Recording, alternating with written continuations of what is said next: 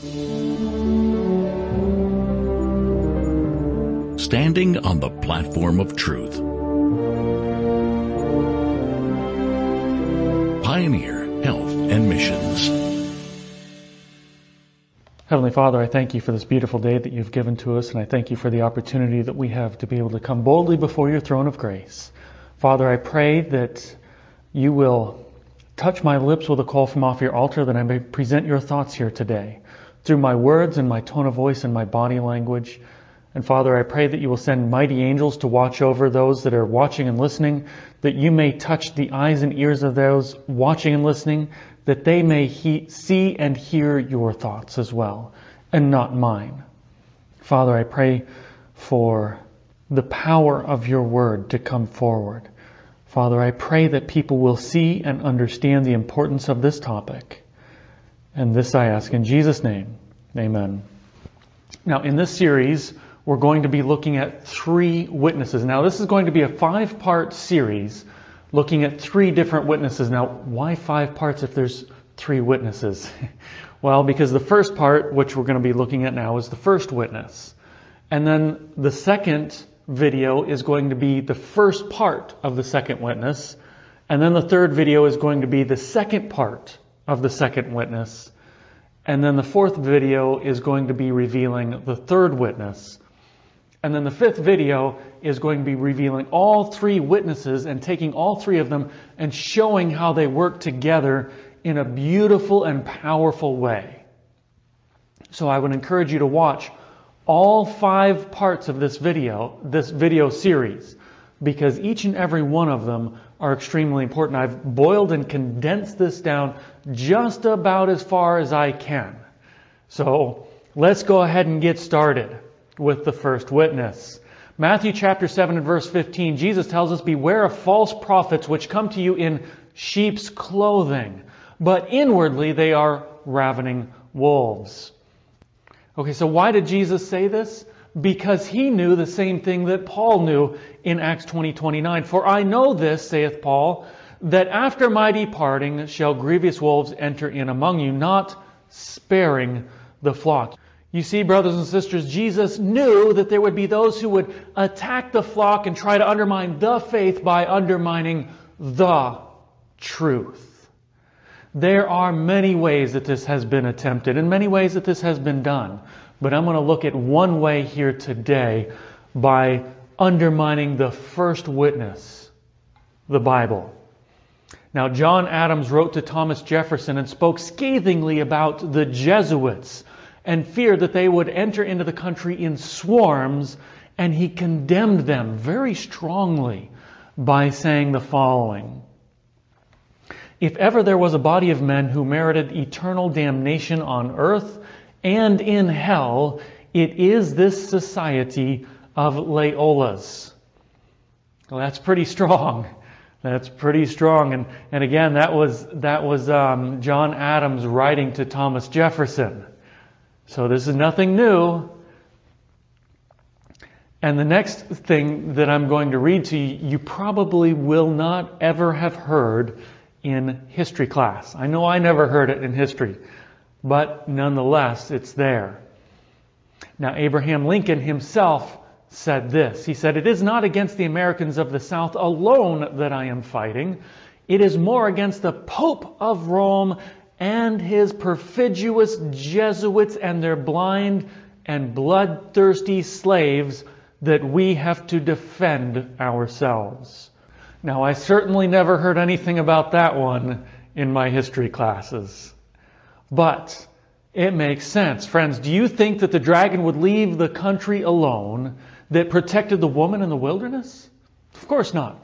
Do you think he would simply resign himself to the fact that God had a safe haven for his church, and do you think he would just let it go? Or do you think that he would redouble his efforts to infiltrate and change the national stronghold of God's church? He's not one to lay down and just give up. Friends, his life is on the line. Now, this next statement is not from Adventists, it is from uh, the report of the Centenary Conference of Protestant Missions of the World, Exeter Hall, London, 1888. Very powerful statement. It says the missionary program of the Vatican, doubt it who may, embraces the conversion of Britain and the United States of America, and through them the subjugation of the whole world. Does this not fit Bible prophecy? The beast with lamb like horns that spake as a dragon? Now, my point here is not to get into Bible prophecy, but to point out the method with which Babylon uses infiltration and deception. Infiltration and deception. Remember Matthew 7:15 where Jesus was talking about uh, false prophets and wolves in sheep's clothing? Infiltration and deception. A part of the Jesuit oath goes something like this. My son, heretofore you have been taught to act the dissembler. Among the reformers, to be a reformer. Among the Calvinists, to be a Calvinist. Among the Protestants, to be a Protestant. And obtaining their confidence to seek even to preach from their pulpits. You have been taught your duty as a spy to ingratiate yourself into the confidence of heretics of every class and character, as well as among the schools and universities. Now there's so many different ways that I could, I could take this and we could talk about this. Uh, like preaching from the pulpits and, and so on and so forth. But the, the point that I want to take here and drive home is the plan of the society, Loyola's society, was to overthrow the Bible-based education of Protestantism. To overthrow the Bible-based education of Protestantism. Now, Charles Spurgeon had this to say, speaking of uh, Jesuit infiltrators. He said, They keep back a portion of the gospel, having studied in the, Je- the devil's new Jesuitical college.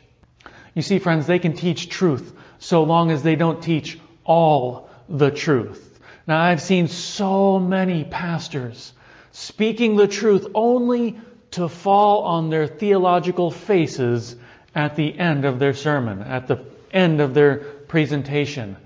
They conclude, their conclusions just aren't there. They're not there. The information was so good. It was so powerful. And you could see the truth that they were leading up to, but then it just fizzled out. Now, if someone gives you a car, but it's missing one wheel, how does that really do you any good? Let's say they give you a Porsche, but it's missing a wheel, and, and you can't replace that wheel.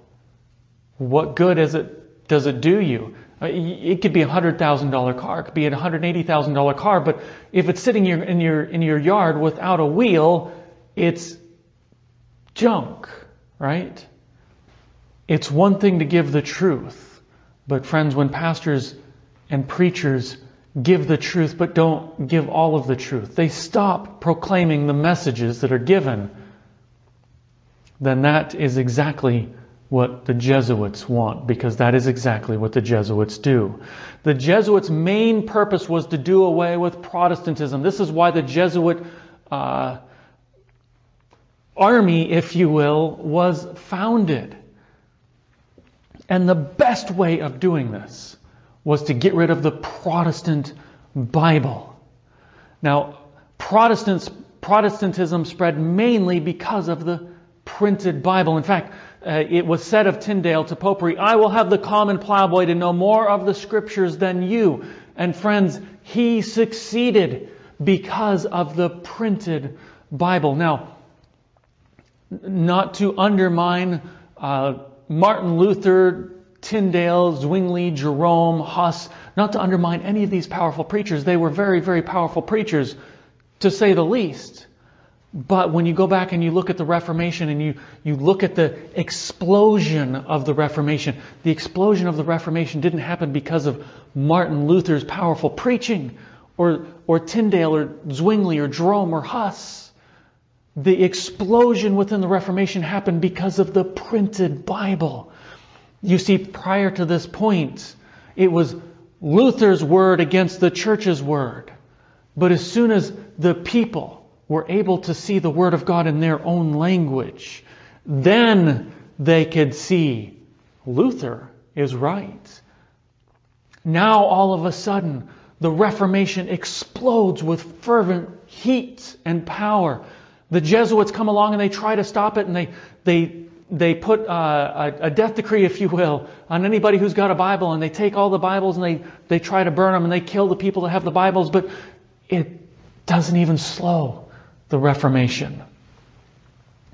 Protestantism spread mainly because of the printed Bible, and the Jesuits desired to reverse the Reformation by reversing or giving a false Bible. You see, friends, if you understand what the foundation of something is, if you want to destroy that building, don't bother hitting the seventh floor and then the sixth floor and then the fifth floor. Friends, just go right straight to the foundation. Destroy the foundation and the whole building topples over. Especially if you don't care what kind of damage it causes. Go right straight for the foundation, topple the whole building. That is exactly what the Jesuits have done. If you want to destroy the Reformation, you go straight for the foundation, which is the Reformation Bible. They tried to destroy the Reformation by burning the Bibles and killing the people. Didn't work. So they had to come up with a false Bible or false Bibles, plural. And we will take um, a greater look at that as we go on. Now, in John chapter 8, verse 31 and 32, we find that the Word of God says, Then said Jesus to those Jews which believed on him, If ye continue in my word, then ye are my disciples indeed, and ye shall know the truth, and the truth shall make you free. And just as a quick side note here, friends, do not quote John 8:32 without quoting the context of John 8:31. It's not just the truth that sets you free. You have to understand what comes first in John 8:31 before you can be set free. Okay, so we see a mathematical formula, if you will, in John 8:31 and 32. We see the continuing in the word equals discipleship, which equals a knowledge of the truth, which equals freedom. Now, if you want to destroy the freedom, which is what the devil wants to do, he wants to destroy our freedom, the freedom that God wants to give to us. The best way to do that is to destroy the foundation, which is the Word of God, but don't just take it away. Corrupt it in such a way that people think they have freedom. And so that's exactly what he did.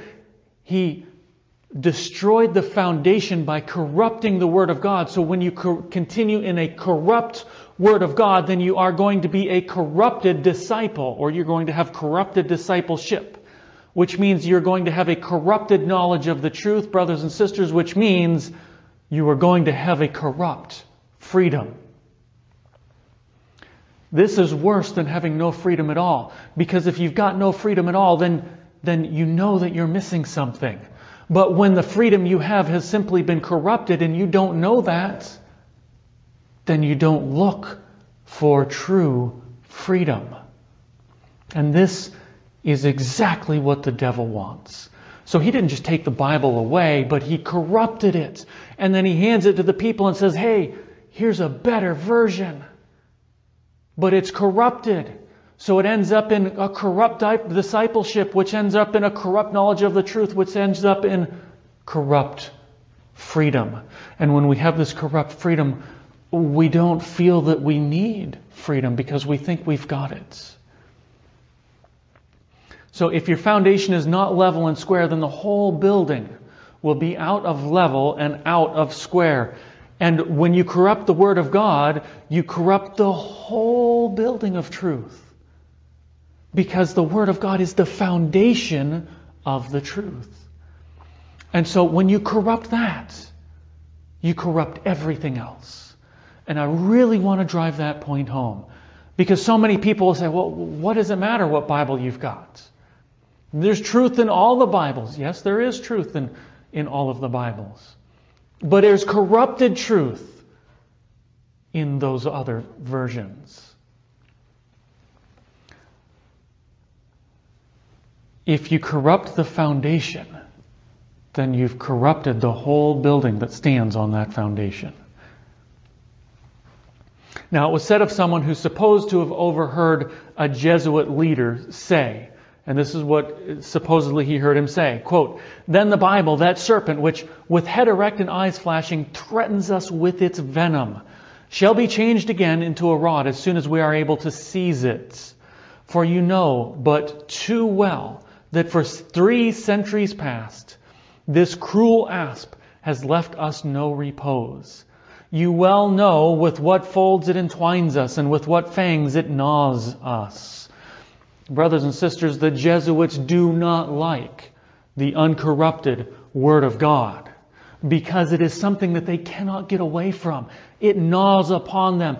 They can teach an error, but then somebody comes along and says, This is what the Word of God says.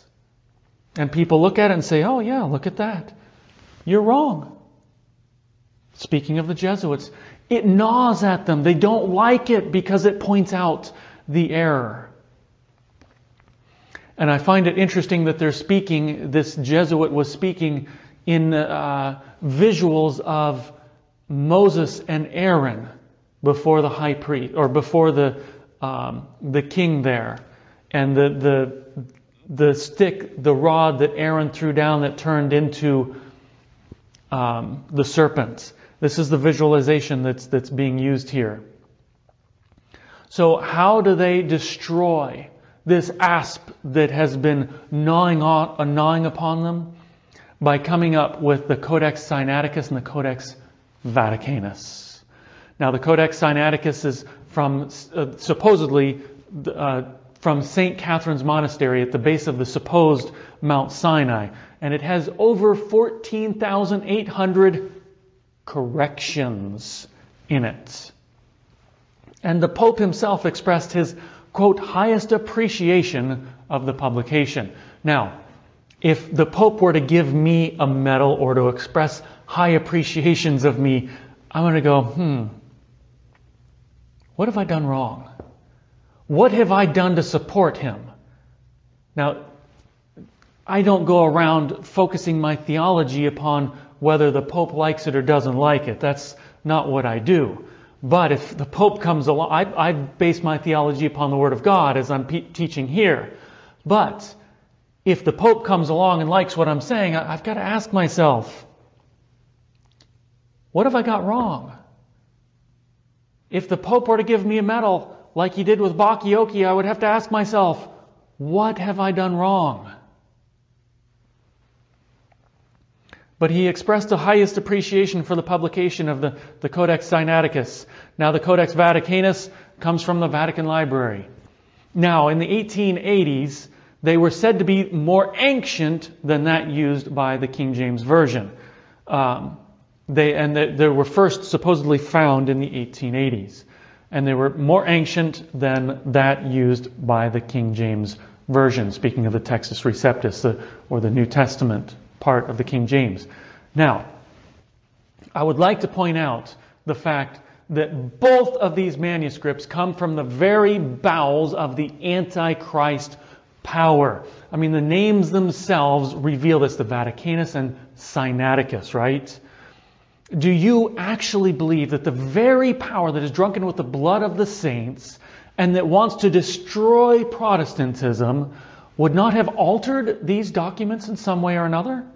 Do you really want to trust that? Do you really want to trust their theological skewed filter? No. These two documents ultimately support Babylon's doctrines and support the corrupt Latin Vulgate, which is, by the way, what the Catholic Church originally used to support its doctrines prior to Erasmus. These things unequivocally prove the, the corruption of the Latin Vulgate. And they unequivocally prove the doctrines of the papacy. Do you really want to trust these things? So here is where Westcott and Hort enter with their revised Greek text or their critical text. Now, critical text always kind of kind of sends some hairs up on the, my neck because it, it always reminds me of uh, critical, um, higher criticism, I should say.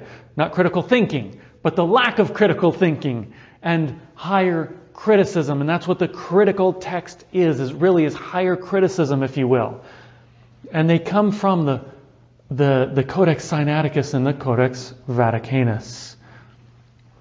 And they're used generally for what's called functional equivalence, which is simply a fancy word for paraphrase. Paraphrase Bibles, which is an oxymoron, by the way. Uh, you know, what a paraphrase really means is we, whoever paraphrased it, we will tell you what the Bible says. That's what a paraphrase is. It's, it's not the Bible, friends. It's a commentary on the Bible. And it's whoever made the commentary telling you what the Bible says. Doesn't that kind of remind you of the Dark Ages? That's exactly what they did during the Dark Ages. You can't understand the Word of God, so I will tell you what the Word of God says. And that's what a paraphrase is. That's exactly what a paraphrase is. You know, Westcott and Hort did not believe in the sonship of Christ. They did not believe in heaven, hell, miracles, or many, many other things. Now, would you put a thief in charge of a bank? If you were the owner of a bank, would you put a thief in charge of the bank? I hope not. Would you put a fox in charge of the hen house? Well, not if you want any hens left over by morning, right? So, what do you think is going to happen when you put unbelievers in charge of handling the Word of God? There's not going to be much truth left when it's all said and done. Ezekiel 44, verse 7 and 8 says, In that ye have brought into my sanctuary strangers uncircumcised in heart and uncircumcised in flesh, to be in my sanctuary, to pollute it, even my house, when ye offer my bread, the fat and the blood. And they have broken my covenant because all your abominations. And ye have not kept the charge of mine holy things, but ye have set keepers of my charge in my sanctuary for yourselves. It is not what God wants to put the fox in charge of the henhouse, to put the thief in charge of the bank, to put unbelievers in charge of the Word of God. Why does it matter? Romans 10:17 says, "So then faith cometh by hearing, and hearing by the Word of God." Now the Word of God is thought inspired, not word inspired, and paraphrases tell you what the thoughts were based on their own interpretation and they do not know or they do not allow you to decide for yourself what the thoughts really were. Now, on this line, every once in a while, you will hear me quote from another version, but I will only quote from the other version as long as it is in agreement with the King James. And I will quote it when it's saying, uh, making something more plain than the King James. Or it's saying it's simpler than the King James. So I don't have a problem with that as long as you're quoting something or I'm quoting something or whatever, whoever's quoting it, it's quoted in agreement with the King James. But, so then faith cometh by hearing and hearing by the word of God. Friends, if you think you are reading the Word of God, but you are reading a corruption, do you think that you will actually walk away with an uncorrupted faith? No. Faith comes by hearing, and hearing by the Word of God. Corrupted faith would come by corrupted or hearing of the corrupted Word of God. If the Word of God is corrupt, then the faith is going to be corrupt. That's exactly what the devil wants. That's exactly what the Jesuits have done. And unfortunately, most people, instead of in the Dark Ages, the Bible was chained to the church wall and it was written in a language that was not in the common language.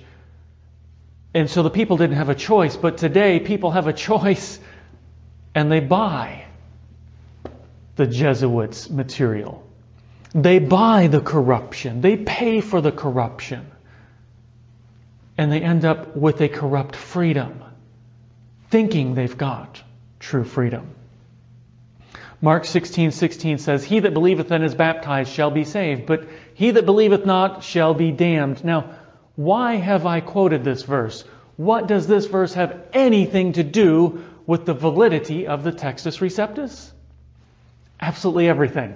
And hopefully it'll be clear here. Absolutely everything. It is claimed that the Textus, uh, well, it is claimed that the Codex Sinaiticus and the, and the Codex Vaticanus are older than the Textus Receptus. Now that's the claim, and I'm going to prove otherwise here.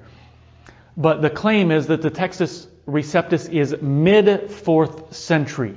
Now the reason it's mid 4th century is because the earlier versions are all destroyed. They've just not intentionally destroyed. They've just been, because of overuse, they've fallen apart.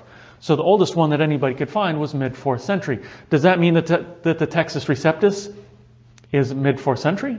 No. It just simply means that the, the older copies have fallen apart and couldn't be used anymore. But I just follow the thought process here for a moment. The Textus Receptus, they say, is mid 4th century, and the, the Codex Vaticanus and the, and the Sinaiticus are early 4th century. Therefore, they're older, which means they're more reliable. Again, that's just the thought process, okay? So follow me here. But um, I, actually, I just want to take a quick little sidetrack here. Um, evidence actually suggests that the Vaticanus is actually was was actually written in the mid 15th century and the Sinaiticus was actually from the 19th century, written by one Simonides. Now, I'm not going to go into that history. It's a very interesting history. But again, I'm trying to, trying to condense this down as much as I possibly can. So if you want to continue in on that topic, I really recommend that you look at that. Very interesting uh, topic in, in looking at how old the, the Vaticanus and Sinaiticus really are. But, um, so the, the newer versions, the versions that are coming from the Sinaiticus and the Vaticanus, the newer versions of the Bible do not actually have Mark 16, 16 in them because the, the Sinaiticus uh, and the Vaticanus don't have Mark 16, 16. Or the, the newer versions will, will quote them, but they will say older manuscripts do not have this verse. In other words, saying the King James really isn't accurate, is, is really what they're trying to say. Because it's not as old as these ones. You want to go for the old ones. Now, here is what is very, very interesting. The ante Nicene fathers are pre 4th century, okay? So the ante Nicene fathers, pre 4th century, and then early 4th century, you've got the Vaticanus and Sinaiticus, supposedly and then which is not actually true, I don't believe. And then mid fourth century, you've got the Textus Receptus. So Textus Receptus, and then Sinaiticus Vaticanus, or uh, the Vaticanus and Sinaiticus, and then the ante-Nicene Fathers. Okay.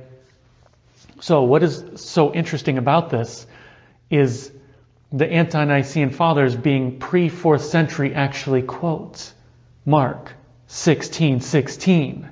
You know, this shows the Textus Receptus as actually the older set of manuscripts. It's the oldest set of manuscripts. The, the, the Sinaiticus and the Vaticanus do not quote Mark 16, 16. The ante-Nicene Fathers do, and they are pre um, Vaticanus, Sinaiticus, and supposedly pre Receptus, Textus Receptus. But the fact is, they weren't pre Textus Receptus. The Textus Receptus is what was handed down from the disciples. And the Ante Nicene Fathers quoted from that. And then later came the Vaticanus and Sinaiticus. They are actually the ones that are corrupted. John 1:18, the King James version says or the authorized version says, "No man has seen God at any time, the only begotten Son, which is in the bosom of the Father. He hath declared him. Now, the New American Standard says this No one has seen God at any time. The only begotten God, who is in the bosom of the Father, he hath explained. says him, but him is, on, is italics, which means it's not there. So, do you see the difference? One is showing that Jesus is the only begotten Son of God. The other one is an oxymoron. He's the only begotten God. In other words, it's a role play. Ephesians 3:19 King James and to make all men see what is the fellowship of the mystery which from the beginning of the world hath been hid in God who created all things by Jesus Christ. Now, the Westcott and Hort editions like to delete or delete the by Jesus Christ part. So what it says is, which from the beginning of the world has been hid in God who created all things.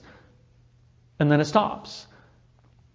So it muddles the differentiation between God who created all things by Jesus Christ. It, it destroys that differentiation making the Creator the God who created all things. It was God who created all things, yes, but He did it through Jesus Christ. If you delete Jesus Christ, then it was God who deleted all things, making Jesus that God that created all things. So again, it's just, it's destroying the independent personality, if you will, of the Father and the Son. So these versions seek to do away with the sonship of Jesus and lower him to a divine spirit possessing a created human body. Thus, Babylon and her daughters can conclude that the Son of God did not truly die on the cross, but only a human body did, thus doing away with the sacrifice. This, both Triunitarians and Unitarians are in agreement. Now, an RSV, or Revised Standard Version, was given to the Pope, and, quote, the Pope accepted the copy as a significant step in furthering ecumenical relations among the churches. Wow. The RSV, the Revised Standard Version, according to the Pope, furthers ecumenical relations among the churches. Why? Well, we just looked at why because it's proving the same theology of uh, the Catholic system, the Babylonian system. And this is why they're pushing it so hard. This is why they came up with these uh, Codex Sinaiticus and Vaticanus, was to try to undermine the Reformation by undermining the foundation of the Reformation, which was the Reformation Bible, the King James or more, spe- more precisely, the Textus Receptus.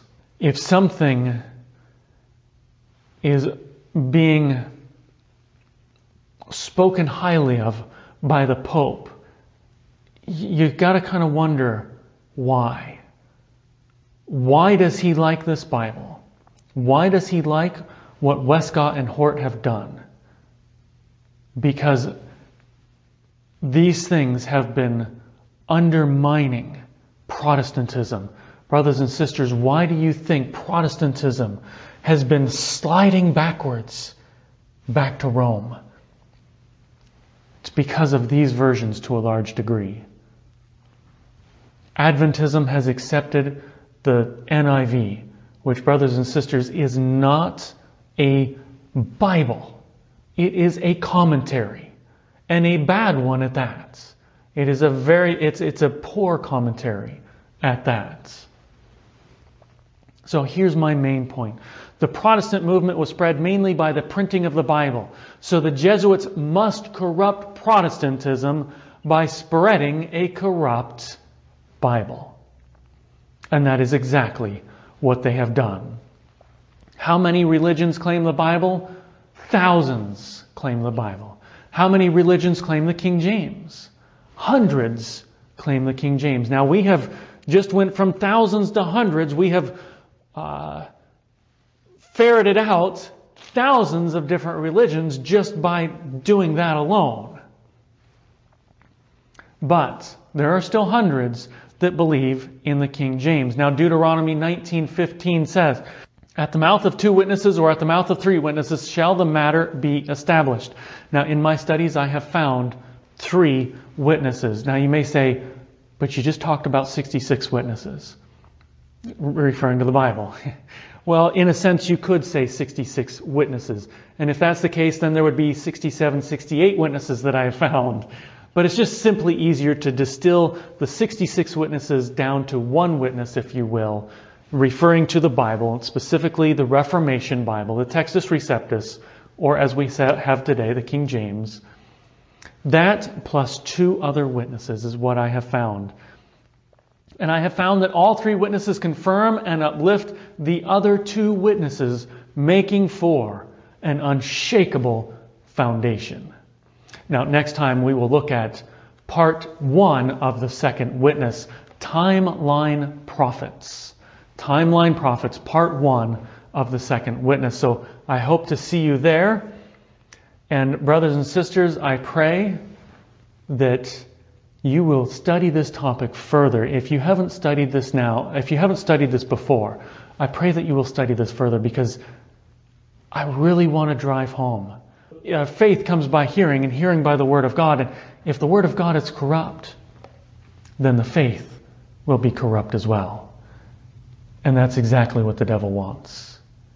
So, friends, I pray that you will stand. And I'm going to ask you now if you will stand on the Reformation Bible.